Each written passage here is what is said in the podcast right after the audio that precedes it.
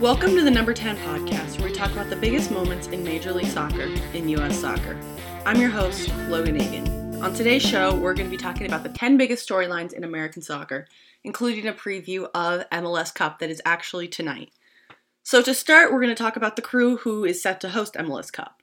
They defeated the New England Revolution last Sunday to advance to their third MLS Cup final. The crew controlled most of the game, but Revs goalkeeper Matt Turner kept them out of the net for the first half. In the 59th minute, though, the crew finally broke through. Lucas Zelarayan found himself on the ball on, on the outside of the 18 after the crew had a corner kick. He found space and served the ball to the back post. Crew defender and captain Jonathan Mensah found the ball in the back post and touched one touched it to the top of the box. Midfielder Artur found the ball that he passed into the back of the net. With this win, the crew helped secure the Eastern Conference title in their position to host MLS Cup. In the Western Conference final, the Seattle Sounders once again secured victory to advance to the MLS Cup after they defeated Minnesota United 3 2. But at one point, it looked like the Sounders' season was going to come to an end.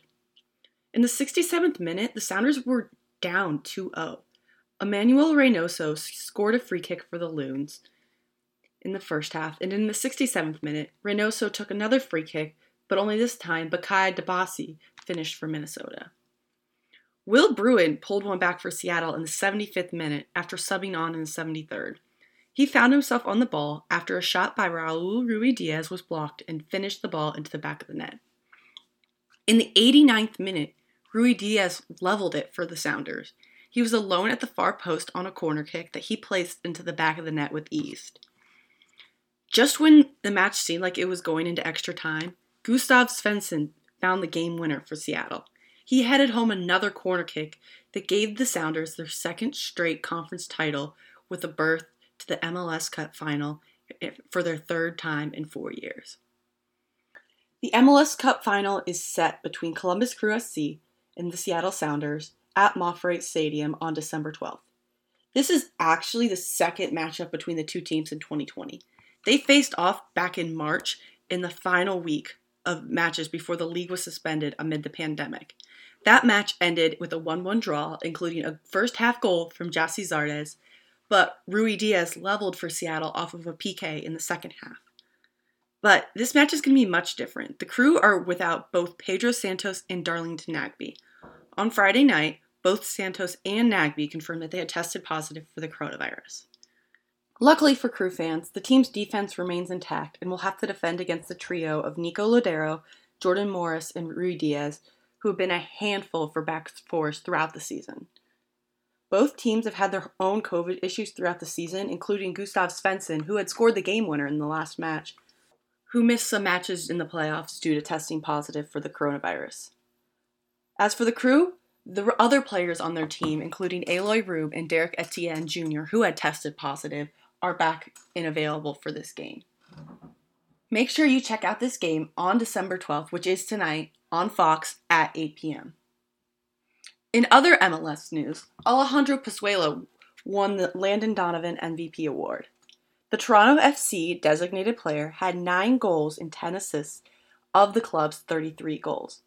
He helped carry the weight for a team that faced a series of in- injuries from their scoring talent throughout the season, including other DP Jozy Altidore.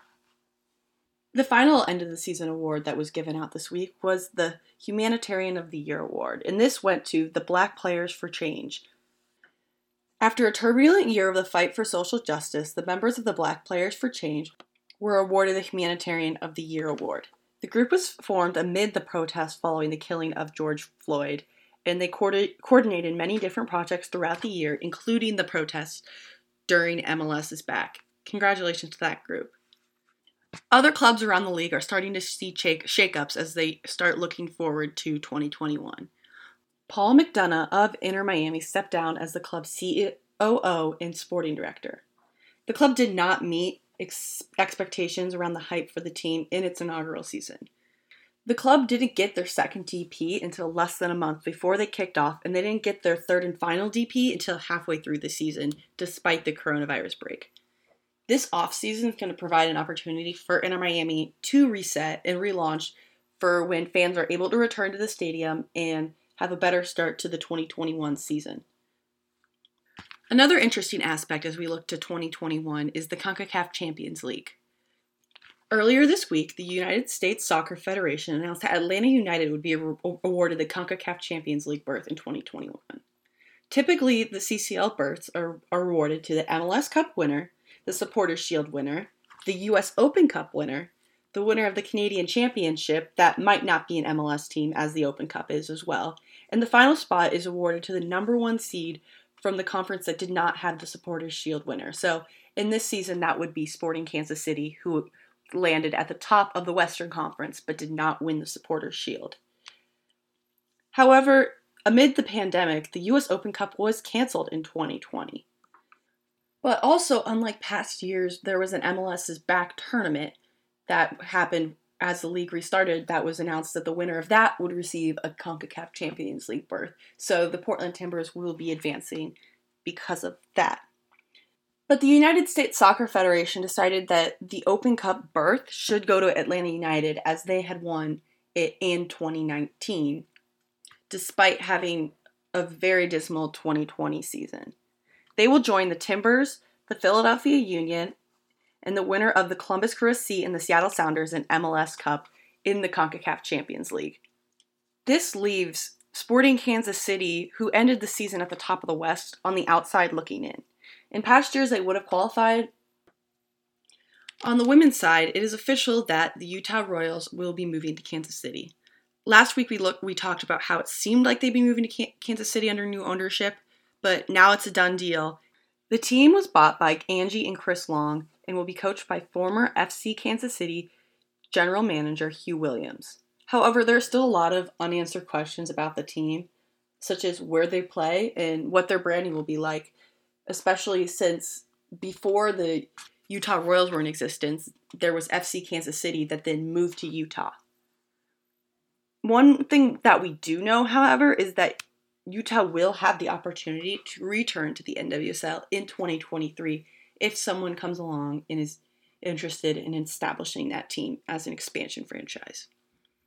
As for the men's national team, they routed El Salvador 6 0 in their friendly to end 2020. The roster was made up of primarily MLS based players that were not either competing in the MLS Cup playoffs or the CONCACAF Champions League. In this match, goals were scored by Paul Arriola, who this, this was his first match back with the national team after suffering an ACL min- injury. Chris Mueller scored two goals in his debut. Sebastian Lletget earned, netted a goal, and he was the only American to feature in every single match in 2020.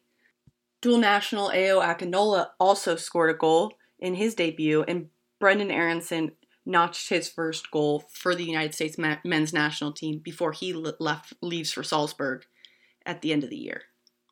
This m- match also featured debuts from Akinola, Mueller, and defenders Julian Araujo, Kyle Duncan, and Marco Farfan. The United States men's national team ends 2020 with a 3 0 1 record. They will see a lot of action in 2021, including Olympic qualifying, Nations League, the Gold Cup, potentially the Olympics for the U23s, and the start of World Cup qualifying. A quick update on the Americans abroad. Last Saturday, Weston McKennie of Juventus, Gio Reyna of Dortmund, and Christian Pulisic of Chelsea all scored for their respective teams in three different leagues. On Tuesday, McKennie scored again for Juventus in their Champions League match against U.S. men's national teammate Sergiño Dest.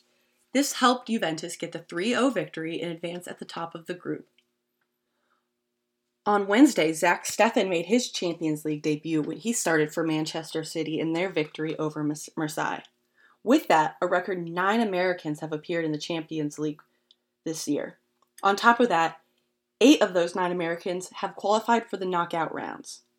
On Thursday, we saw Europa League action, which included a goal from Tim Weah, for Lille after missing all of last year with injuries. Unfortunately, Richie Ledezma tore his ACL in PSV's Europa League match that and he will be out for the next 6 to 8 months and we are wishing him a quick and speedy recovery. That is all for now. Thank you for joining me on the Number 10 podcast. I'm your host, Logan Agin. Make sure you like, rate, review, and share with your friends. Till next time.